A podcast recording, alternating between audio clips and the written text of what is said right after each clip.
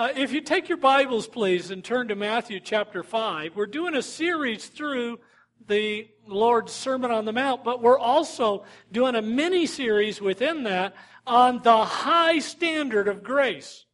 And we looked a couple weeks ago, last week was anniversary Sunday, and we had four different guys up here speaking, and if you missed, then I, I thought it was a nice service. It was a blessing. All of our kids and grandkids were able to be with us, so that was fun for us.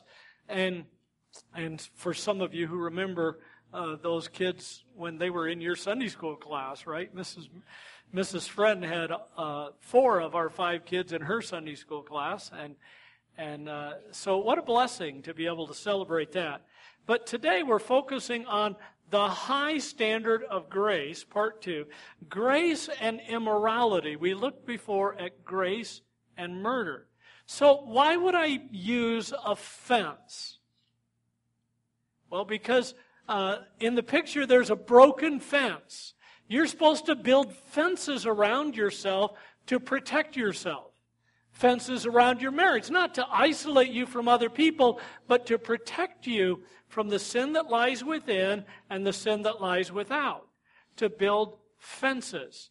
I'm not advocating any particular uh, policy, but I know Vice President Mike Pence has said one of the standards he has put in his own life, he won't ride in a car with a woman that's not family. He won't have dinner with a woman that's not family. And, you know, I didn't have that standard when I was a young man. And uh, I was working, and there was a lady who worked close to where, lived close to where I lived, and so we we only had one car, and so a couple times we carpooled. I'd swing by and pick her up, or she'd swing by and pick me up. And then my wife said, I don't want you doing that anymore. I'll drive you to work if I need the car. And I thought, well, you know, it's almost 18 miles round trip. Is that really worth it? She said, yes. So I asked her this week, what was it that prompted her to say that? And she said, that woman gave an I'm available vibe. Okay. I missed it. You know, totally never saw that one, but she did. So, guys, one of the tools you have if you're married is your wife. Listen to her. Uh, but uh, you you have to build fences. And so Kathy said, you know, I would rather have to pay lots more for gas than have my husband exposed in a situation that could be detrimental to him and to our marriage. You have to build fences to protect now, Jesus talks about adultery and divorce, and they are huge issues. But remember, this is a little part of the bigger picture of grace. So in Matthew chapter 5 and verse 27, I'm sorry, wrong verse. Verse, yeah. My eye saw it wrongly. Verse 27 is the right verse. I just looked at the wrong place. Um, uh, Matthew 5 27. You have heard. Now pause there for just a moment. This is something that was common knowledge. They had heard it over and over and over. You have heard by that it was said to those of old. This is going all the way back. Now, some of the things Jesus says you have heard uh, in this passage are rabbinical teachings, and some of the things are scriptural teaching. And supposedly all the rabbinical teaching came from Scripture. But sometimes the rabbis drew lines differently than God did. So Jesus is saying this we're going all the way back to the Old Testament to the 10 commandments. You have heard you should not commit adultery. That was in the 10 commandments. So, you have heard that it was said to those of old, you shall not commit adultery. They all understood this. Now, Jesus does something really strange, really weird in their culture. He says, But I say to you, we talked about this before a couple of weeks ago. Most of the rabbis would quote other rabbis, but Jesus speaks with authority because he's the Son of God and God the Son. He spoke creation into existence. He can make the rules for his creation. And he explains not just the legality of the law, but the heart of God. You have heard that it was said to those of old, You shall not commit adultery. But I say to you that whoever looks at a woman to lust for her has already committed adultery with her in his heart. And if your right eye causes you to sin, pluck it out and cast it from you. For it is more profitable for you that one of your members perish than for your whole body to be cast into hell. And if your right hand causes you to sin, Cut it off and cast it from you, for it is more profitable for you that one of your members perish than for your whole body to be cast into hell. Furthermore, it has been said, Whoever divorces his wife, let him give her a certificate of divorce. Now, uh, that was found in part in Deuteronomy, but the rabbis uh, expounded upon it. But I say to you that whoever divorces his wife for any reason except sexual immorality causes her to commit adultery, and whoever marries a woman who is divorced or so divorced, divorced inappropriately, then commits adultery. Father, as we look at your word today, I pray that you would help us to understand your heart, not just your word. I pray that I would not get in the way of what the Holy Spirit is trying to convey, but that I could be a partner with you in communicating your truth. I pray that we would listen to the Holy Spirit, follow your word, follow your spirit, and be guided to avoid pitfalls and to be preserved um, by following your truth. Lord, speak into our hearts and lives this day, please. In Jesus' name, amen. Now, from the beginning, God planned for marriage to be one man, one woman, one lifetime. That was God's plan. And God brought Adam and Eve together. Uh, and he created one man with one woman. Now, sometimes some of the Old Testament guys, they mess things up. Like Ben was sharing in his testimony talking about Abraham and Sarah, and they messed up. And so he had a child with Hagar and then a child with Sarah. That wasn't God's plan for Abraham and Sarah. King David had multiple wives. Solomon had multiple, multiple, multiple wives. That wasn't God's plan for them. God's plan was one man, one woman for a lifetime. Some of you have been married. Brian shared, how many years was it? 23 years. Uh, some of you have been married over 20 years. Some of you have been married over 30 years. Some over 40. Anybody here married over 50 years? We got a few. Anybody over 60? Just Dan and Barbara. Dan, you're old.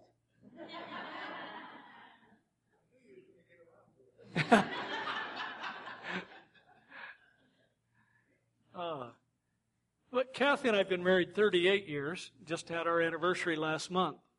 Um, so that's God's plan. One man, one woman, one lifetime. Uh, my mom and dad were married for, I think, 56 years when my mom died.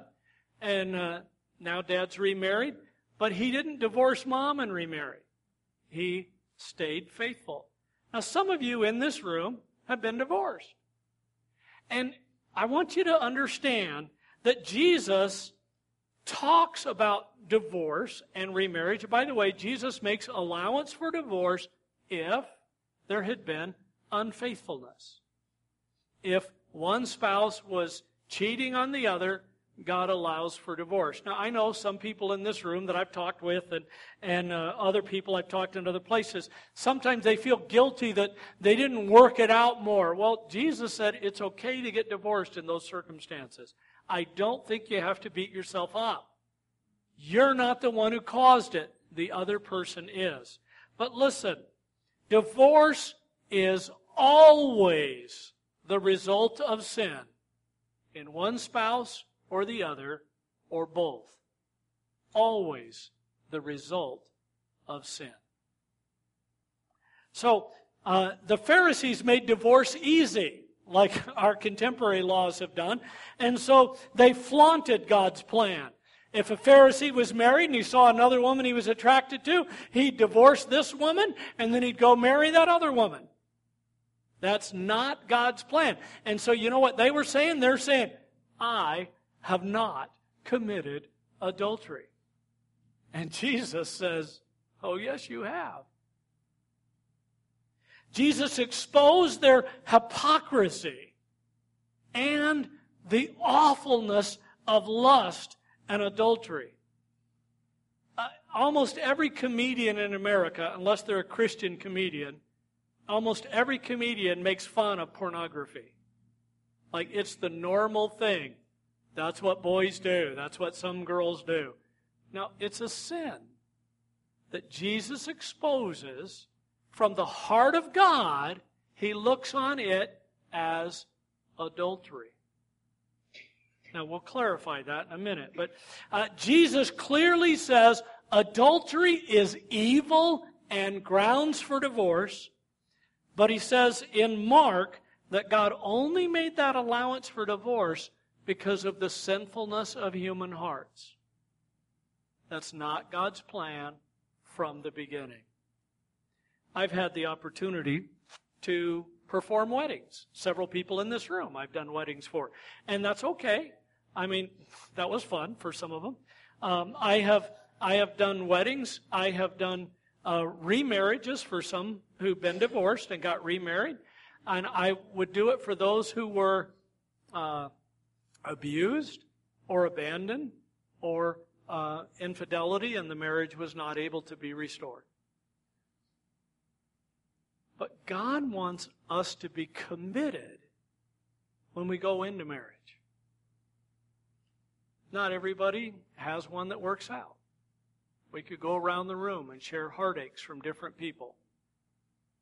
But God's plan is that we stay married. If we get married, we get married with a lifelong commitment. So, um, Hebrews 13:4 says, "Marriage is honorable among all, and the bed undefiled, but fornicators and adulterers God will judge." So let's keep adultery and divorce in that setting of grace as Jesus walks us through this spiritual thinking process that was just as radical in the first century as it is in the 21st century. The first thing I want you to think about is that God is completely, eternally holy. Imagine a surgeon from the 1800s and what their surgery was like. Imagine that surgeon trying to picture the surgery today, the sanitized hospital surgery that exists today. He couldn't conceive of it. It was impossible for him to think like that. And so it's impossible for you and I to think of the holiness of God. The holiness of God. Theologians and prophets have attempted to describe it. Here's some of them. The Apostle John said, God is light, and in him is no darkness at all.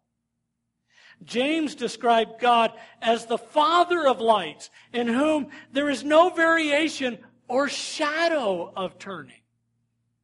In Isaiah's vision, the seraphim called God holy, holy, holy. And then Isaiah himself said, God is the Holy One dwelling in the holy place. Absolute, eternal holiness. Second thing is that everybody struggles with sin. Every person.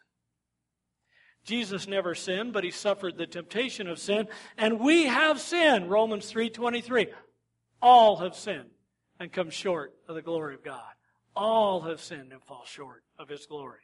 Jesus was talking to men who prided themselves on not committing adultery, but they divorced readily to satisfy their lust. And Jesus said lust and adultery are the same in the eyes of God.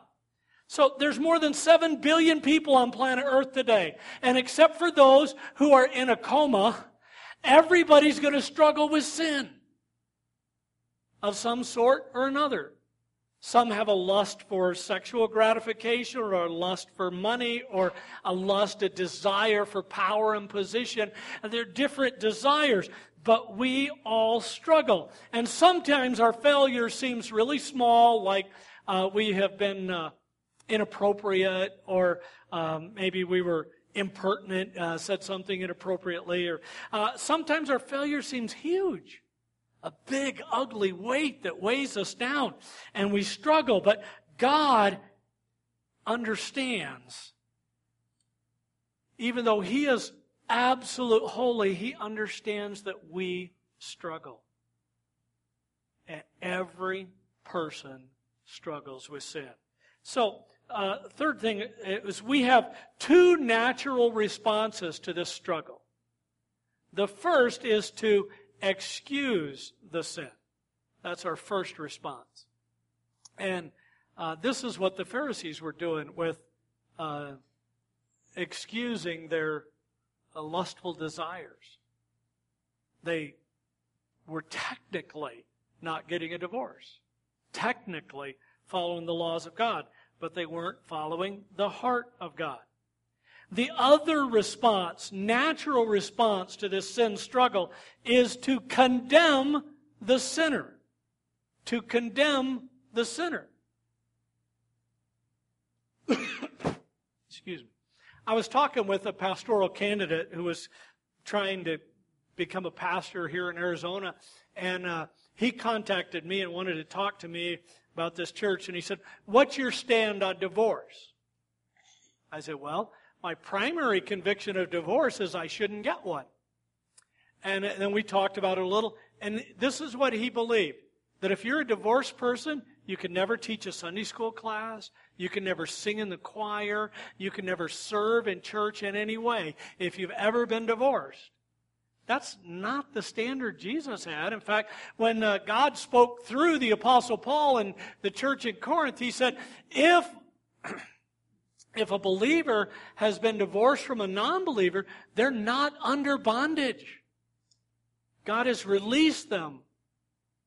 So this guy was raising the standard higher than Jesus. Now, if you've been divorced, then you shouldn't be a pastor or a deacon because the scripture writes that out as qualifications. But it doesn't say anything about teaching a class or helping in the nursery or ministering to people. God allows broken people who have struggled with their own sin and with the sins of others to serve Him because He's a gracious God. Now, we understand adultery is this big, huge sin. What would our natural response be? To condemn the sinner. Lust, however, doesn't seem like such a big deal. It, so our natural response might be to excuse the sin. But Jesus had the boldness to say that from God's perspective, adultery and lust are not separated by this huge gap like it is in our culture, but they're like almost identical twins. They come from the same sinful heart that rejects the truth of God's Word. So, uh, based on what Jesus said here, uh, let me give you two um, cautions for wrongful thinking. Okay, number one, uh, some people think that a sin in the head or heart is not really a serious sin because nobody gets hurt and because you didn't actually do anything wrong.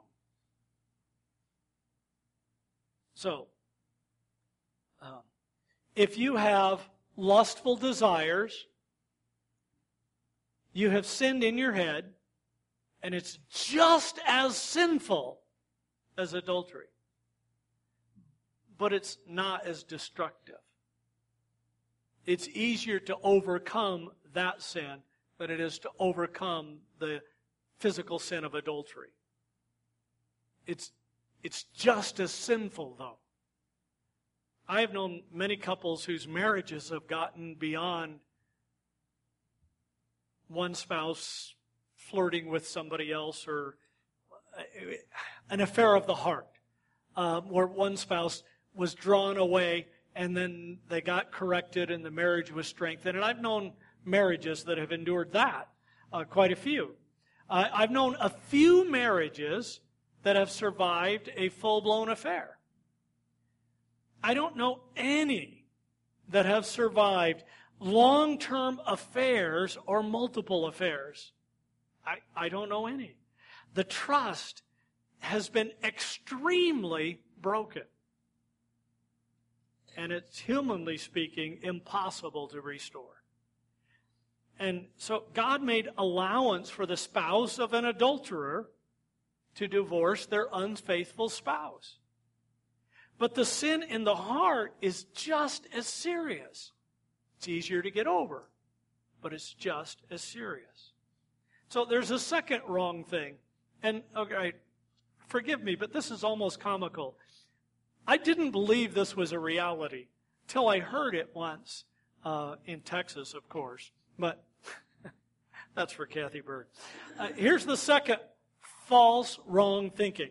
Once you have committed the sin in your heart or your head, you're already guilty. So you might as well enjoy it and just do it. Right? If God already says you're guilty, just go enjoy it. No. And yet there are young men who pull that one on young women. Hey, I've already had lustful thoughts for you, so in God's eyes, we've already had sex, so let's just enjoy it. No. No, that's not true. That's not right. That's a weird and twisted lie. It's easier to overcome a sin of the heart or the head than it is to overcome an actual uh, sin of the body. Now, uh, fourth thing here that's really kind of strange Jesus uses an extreme illustration to show us the defilement of even the smallest sin pluck out your eye, cut off your hand. All right, did Jesus really want people to do this? Now let's let's back it up just a little bit, okay? Let's take this off of the table of what Jesus was saying and let's look at it this way. Would it be better to lose your hand and end up in heaven than to keep your hand and end up in hell? Would that be better? Yeah. Would it be better to lose your eye and end up in heaven than keep your eye and end up in hell? Yes. So the groundwork there, what Jesus is saying is exactly true. But listen, Jesus knows that you can pluck out your eye and you can still lust. You can pluck out both eyes and still lust. A blind person can lust. You could cut off your hand and still have a greedy desire for things. It, it doesn't stop the sin. What Jesus was doing was using an illustration to describe the horrificness of sin. We in our culture have become very complacent about sin. We don't treat it that seriously. We don't act like it's that big a deal.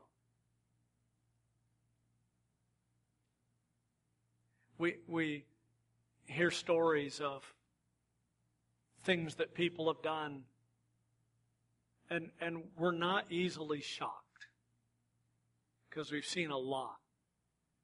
And we sometimes forget that the holiness of God has not been lowered at all. God has not lowered the bar. In fact, Jesus raises the bar. And, and they had the it was said of old time, do not commit adultery. That's where the bar was. And then Jesus raises the bar. Even if you have lust in your heart, God views it as a sin of adultery because you have not kept your heart right before God. So Jesus is showing us the extreme difficulty and defilement that sin brings into our life. It would be better to suffer a permanent handicap than to have that sin in your life. Now, in our culture, losing one eye or losing a hand isn't that big of a deal. I mean, it happens. It would still be awkward and difficult and that, but, but it happens. Oh, I've known people who've lost a foot or a hand or an eye. Uh, but see, our church is different than their temple worship. If you came to the temple and you were missing a hand or an eye, would they let you in? No. If you went to the synagogue and you were missing a hand or an eye, you might be let in to the back corner. But you would not be allowed to participate in public worship. You wouldn't be allowed to sit with the leaders. You wouldn't be allowed to uh, share anything because it was considered a defilement. Now, okay, it came originally from their desire to present sacrifices to God that were without blemish. But they corrupted it into people who had any kind of blemish weren't holy enough to sit by them in church. Well, it wasn't church, but you know what I mean. In the gathering together of worship. So, um, what Jesus was saying was shocking in their culture. In, in our day, it just sounds a little weird. In their day, it was shocking that they would bring a, a hindrance uh, uh, to their ability to engage in the community, in, in the service, and in the worship. Uh, Jesus was saying it's better to have that sacrifice than it is to not be right with God and not be able to go to heaven. So, uh, this is one reason why I'm kind of amazed at those people who believe you can lose your salvation. Because God is so holy that even a wrong thought is viewed on the level of murder. Hatred in your heart is equal to murder by, from God's perspective. Uh, lustful desires equal to adultery from God's perspective. That God is so holy and, and we struggle. How could we possibly keep ourselves saved? We are saved and kept saved by the grace of God. Doesn't excuse our sin. But if we had to keep ourselves saved, I don't think any of us would make it. Because God's holy standard is so high. So we need grace every day. Number five, we each need grace every day. Where do the thoughts in your head come from?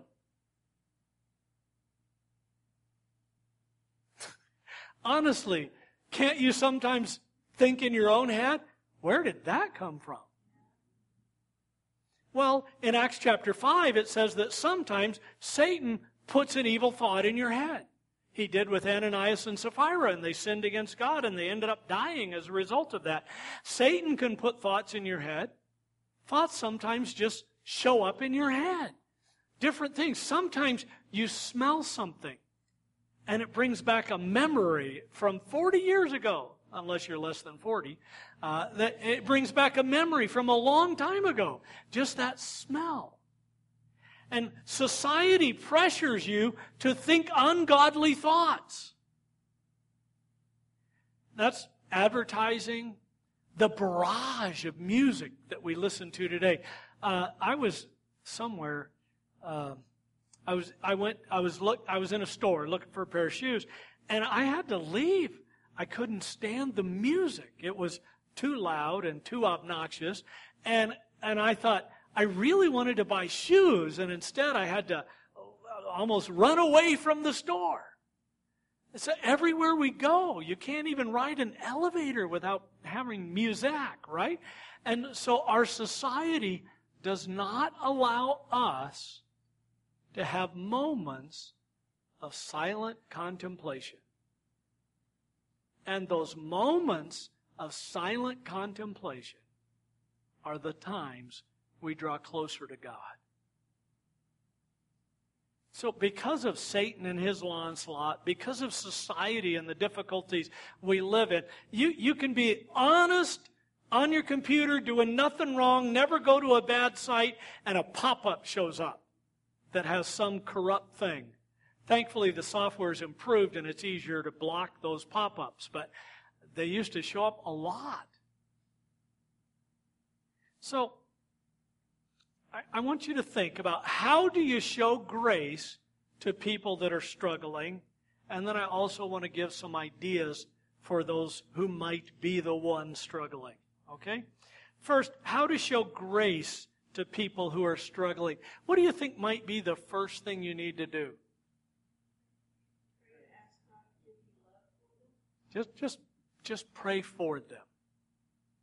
Not just for you to love them, just pray for them. That's the first step.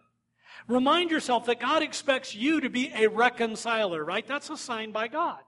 He has given us the ministry of reconciliation with the word of reconciliation, helping to bring men and women into right relationship with God. That's part of our job. I, I want you to take your Bible and turn to 1 Corinthians 6. We'll get there in just a minute. If they were divorced or remarried, give them the benefit of the doubt. Just assume that they had an unfaithful spouse, they had biblical grounds for divorce, and just let it go. If they tell you they were the offending spouse, then you can remind them of God's grace and the opportunity to repent and begin again. When it's appropriate, you can write somebody a note. Just say, I'm praying for you, encouraging. I think written notes have more impact than a text message or an email message, but, but don't back away from a person and don't downplay their sin. If somebody comes to you, I've had people come to me. I had a lady come to me once and said she had had an affair and she felt like she was destroying her marriage and what could she do to win her husband back? I had no idea what she could do to win her husband back, but I knew what she needed to do to get right with God. And that was the first step. And I shared that from Scripture. So you need to show His love and share His truth. Don't back away. Don't excuse sin. God does not. But look at that. This is really encouraging. 1 Corinthians chapter 6, uh, beginning in verse number 9. Do you not know that the unrighteous will not inherit the kingdom of God? Do not be deceived. Neither fornicators, nor idolaters, nor adulterers, nor homosexuals, nor sodomites, nor thieves, nor covetous, nor drunkards, nor revilers, nor extortioners will inherit the kingdom of God. That's just, wow. They're excluded. but now listen to verse 11. And such were some of you. But you are washed, but you are sanctified, but you are justified in the name of the Lord Jesus by the Spirit of our God. We need grace and God's willing to give it. He says, all these sins that prohibit you from getting into heaven, such were some of you. When he writes in Ephesians 2, he said, you used to be those children of disobedience, but now you've trusted the Lord. And there's a change of direction and tension in your life. And so if you're talking with a person who has messed up their life, you can share this with them and say that such were some of you. God gives an opportunity to repent, to be renewed. But what if you're the struggler? What if you're the one that's caused this problem? What if you're struggling with the sin? Then uh, I encourage you to turn over to Ephesians chapter 5. Remember what we just read in 1 Corinthians 6, but turn to Ephesians chapter 5. If you are the struggler having difficulty with sin in your life, the first thing you need to do is do not excuse your sin. Do not excuse your sin. Ephesians 5. Therefore be followers of God as dear children and walk in love as Christ also has loved us and given himself for us, an offering and a sacrifice to God for a sweet smelling aroma. But fornication and all cleanness, uh, all uncleanness or covetousness, let it not even be named among you, as is fitting to, for saints. Neither filthiness, nor foolish talking, nor coarse jesting, which are not fitting, but rather giving of thanks. For this know that no fornicator, unclean person, nor covetous man who is an idolater has any inheritance in the kingdom of Christ and of God. And now jump down to verse 8. For you once were darkness, but now you are light in the Lord. Walk as children of light. See, we have to recognize sin as sin. How many sins can be forgiven? All of them. All of them can be forgiven. Every sin mentioned in the list in 1 Corinthians 6, every sin mentioned here in Ephesians 5, everyone can be forgiven. The only person who cannot have their sins forgiven is the person who rejects Jesus Christ and doesn't trust Him as Savior. The other sins the Lord is willing to forgive if we repent. So if you are the guilty one, then remind yourself that that's wrong. It should not be named among you. No one made you sin. You made a choice. You deserve the consequences. Years ago, I got really frustrated with my son Nathan when he was like two or three years old. So a long time ago. And I yelled at him in a loud and angry voice. And afterward, Kathy said, You were really harsh on him. And I was defending myself. Well, he did, yeah, yeah. And, and she said, Wow. What happened? Used to be a tough Marine, and now a two year old whoops you? now, that may not be exactly how she phrased it, but that was the way I interpreted it. I mean, she really let me know. No, she was kind, she was gracious. But I saw through what she said the Spirit of God speaking into my heart. I had blown it with my son. I would not have a relationship with that son today if I hadn't tried to correct those things and change. You can change. Such were some of you. Nobody made you sin. You accept the consequences of your choice. But you also need to allow people to speak into your life. Now, some people may just want to condemn you. That's our natural thing. We either excuse or condemn. Supernaturally, we neither excuse nor condemn.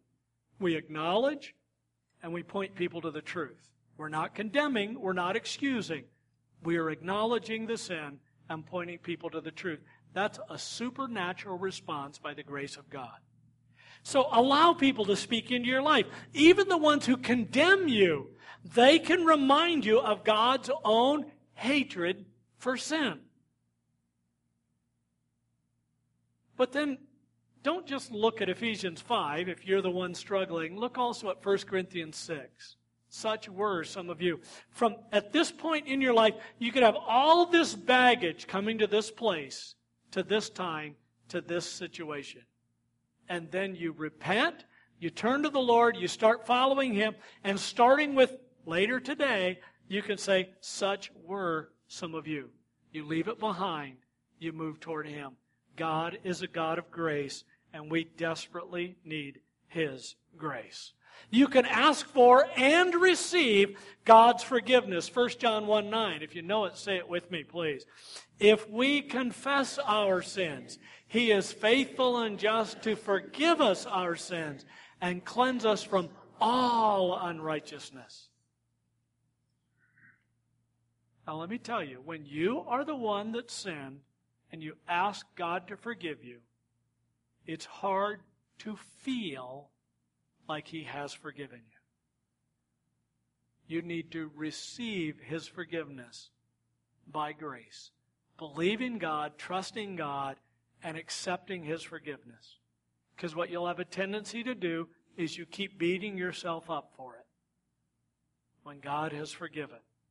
And if you confess the same sin, say you only did that sin once, you confess it twice, the second time you confess it, God doesn't know what you're talking about. He's already wiped the slate clean. You can't confess it again, it's already been forgiven. Receive His forgiveness. But you can also share your struggles with a trusted mentor or friend. And if you've really blown it, don't expect people to trust you.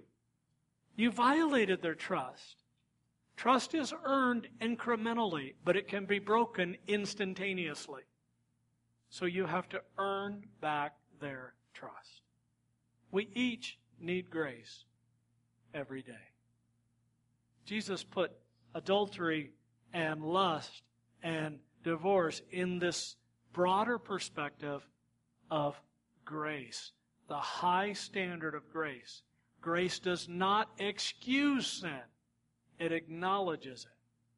But by His grace, our sins can be forgiven because He's a gracious God.